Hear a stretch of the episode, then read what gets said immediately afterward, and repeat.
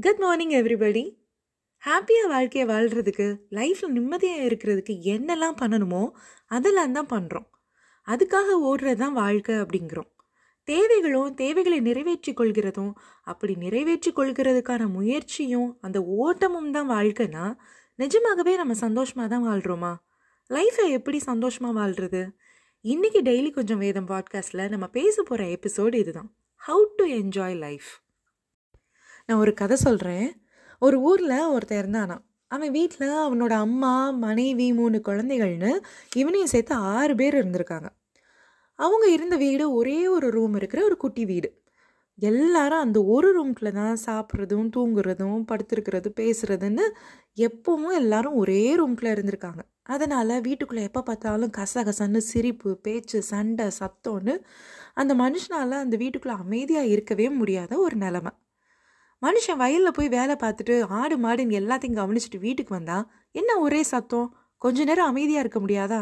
சாச்சா நிம்மதியே இல்லை அப்படின்னு அடிக்கடி அந்த மனுஷன் சலிச்சுக்குவாராம் கோவப்படுவாராம்.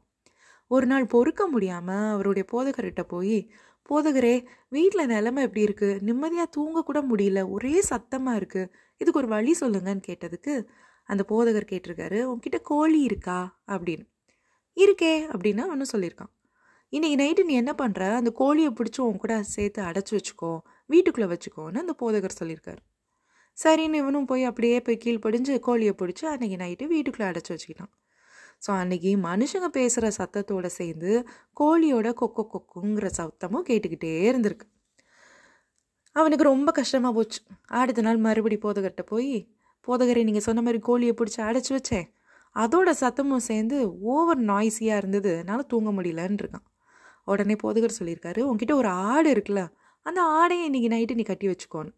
சரின்னு அந்த ஆடையும் பிடிச்சி வீட்டுக்குள்ளே போதகர் சொன்ன மாதிரியே ரொம்ப கீழ்ப்படுகிற மனுஷன் போல் கட்டி வச்சுட்டு வீட்டுக்குள்ளேயே கட்டி வச்சுட்டு படுத்து தூங்கியிருக்கான். சுத்தமாக தூங்க முடியல ஏன்னா மனுஷங்க பேசுகிற சத்தம் குழந்தைங்க அழுகிற சத்தம் அதோடு சேர்த்து கோழியோட சத்தம் அதோடு சேர்த்து ஆடோட மே மேங்கிற சத்தமும் கேட்டுக்கிட்டே இருந்திருக்கு. இவனுக்கு ரொம்ப கஷ்டமாக போய் அடுத்த நாள் போதகர்கிட்ட கொஞ்சம் கோவமாகவே என்ன போதுகிறே நீங்கள் சொன்ன மாதிரியே கோழியை அடைச்சேன் ஆடை அடைச்சேன் அப்பவும் என்னால் தூங்க முடியலையே அப்படின்னு அந்த மனுஷன் சொல்லியிருக்கான். நீ ஒரு மாடு வச்சுருக்கல அந்த மாடையும் இன்றைக்கி நைட்டு வீட்டுக்குள்ளே கட்டி போடுனோடனே அந்த மனுஷன் கொஞ்சம் கூட யோசிக்காமல் சரி போதுகிறேன்னு அன்றைக்கி நைட்டு மாடையும் ஆடோடையும் கோழியோடையும் சேர்த்து அடைச்சி வச்சுருந்துக்கான். மாடும் அப்பப்போ புசு புசுன்னு சத்தம் போட மானு கத்துறதுக்குன்னு பயங்கர சத்தமாக இருந்திருக்கு. அவனுக்கு நிம்மதியாக போயிடுச்சு உடனே அடுத்த நாள் போய் போதகர்கிட்ட சொல்லியிருக்கான். போதகரே இதுக்கு மேலே என்னால் முடியாது. நீங்கள் ஒரு தீர்வாக உருப்படியாக ஒரு தீர்வு எனக்கு சொல்லுங்கள் நான் எப்படி நிம்மதியாக நைட்டு தூங்குறது? எனக்கு அதுக்கு ஒரு வழி சொல்லுங்கள் அப்படின்னு கேட்டதுக்கு அந்த போதகர் சொல்லியிருக்காரு இன்றைக்கி நீ இந்த கோழி ஆடு மாடெல்லாம் வெளியே தூக்கி போட்டுரு. வெளியே தூக்கி அடைச்சிரு. இன்றைக்கி நீயும் குழந்தைங்களும் மனைவியும் உங்கள் அம்மாவும் மட்டும் வீட்டுக்குள்ளே படுத்து தூங்குங்கன்னு. உடனே அதே மாதிரி கோழி அதோட இடத்துலையும் ஆடு அதோட இடத்துலையும் மாடு அதோட தொழுவத்துலேயும் கட்டி போட்டுட்டு வீட்டுக்குள்ளே போய் தூங்குனா அன்றைக்கி அவ்வளோ நிம்மதியாக சந்தோஷமாக ஒரு டிஸ்டர்பன்ஸும் இல்லாமல் தூங்கி எழுந்திரிச்சிக்கான் அந்த மனுஷன். நாம் கூட இந்த மனுஷன் மாதிரி தான் வெயிலில் தான் நிழலோட அருமை தெரியும் அப்படிங்கிற மாதிரி ஏற்கனவே நம்ம கையில் கிடச்சிருக்கிற பிளெஸ்ஸிங்ஸை நம்ம அப்ரிஷியேட் பண்ணுறதே இல்லை.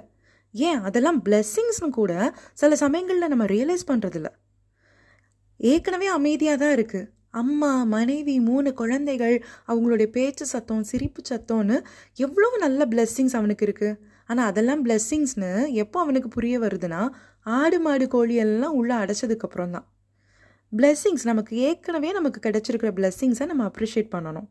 சங்கீதம் நூற்றி ஏழு எட்டு ஒன்பது வசனங்களில் தவனமுள்ள ஆத்மாவை கத்து திருப்தியாக்கி பசியுள்ள ஆத்மாவை நன்மையினால் நிரப்புகிறார் என்று அவருடைய கிருபை நிமித்தமும் மனுபுத்திரருக்கு அவர் செய்திருக்கிற அதிசயங்களின் நிமித்தமும் அவரை துதிப்பார்களாக என்று வாசிக்கிறோம். தினமும் மூணு வேளையும் சாப்பாடு தேவைக்கு போதுமான வரையிலையும் பொருட்கள் நல்ல குடும்பம். நம்மக்கிட்ட மேபி இல்லைன்னு சொல்லிக்கிறதுக்கு இப்போ கூட நம்ம லைஃப்பில் நிறைய இருக்கலாம். ஆனால் இருக்கிறது எல்லாத்தையும் கொஞ்சம் கவனித்து பார்ப்போமா? கவுண்ட் யூர் பிளெஸ்ஸிங்ஸ்னு சொல்லுவாங்க. இன்றைக்கி கொஞ்ச நேரம் அதுக்காக ஸ்பெண்ட் பண்ணி நம்மக்கிட்ட என்னெல்லாம் இருக்குதுன்னு யோசித்து பார்க்கலாம். அதுக்காக கர்த்தருக்கு நன்றி சொல்லலாம். எல்லாத்துக்கும் மேலே கர்த்தருடைய பெரிதான கிருபை இருக்கிறது.